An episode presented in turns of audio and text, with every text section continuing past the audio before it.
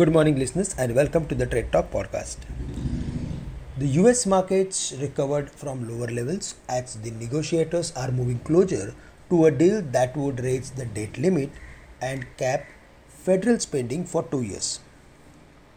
However, treasuries fell across the curve. The 10 year bond yield crossed the mark of 3.80. The dollar index climbed against every G10 counterparts. Indian rupee was around 82.75 and Brent crude is again now back to the levels of $75 per barrel. Nikkei and Taiwan are trading higher.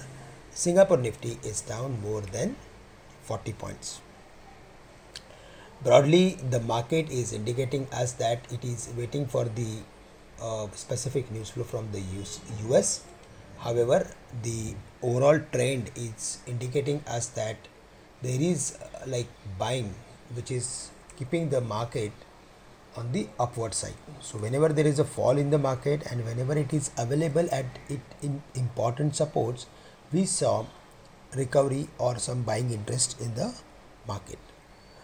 On Thursday, on the day of monthly expiry, uh, in the first half, markets gradually fell to the levels of 18,200, where the market was having supports in terms of 20 days simple moving average, 5 days simple moving average, and retracement levels. All these uh, levels supported the market heavily, which has actually uh, helped to rebound to the levels of 18,300 again. Uh, the closing was above the levels of 18300 which will help nifty to move towards 18400 460 on the downside now 18200 is going to act as major support for the market. I mean to say it's a trend decider level now. And in case if we see the market is breaking to the same then we can expect decline towards 18100 or 18050 for the day specifically 18360 is the level and we need sustaining of the nifty for the next levels of 18460 or 500 so 18360 is the crucial resistance level at the beginning.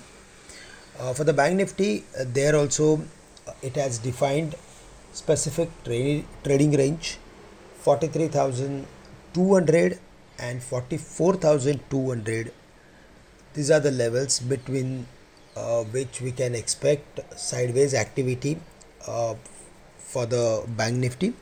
And um, the strategy should be to buy on dips sell and rise. On the dismissal of the range we can expect trending activity.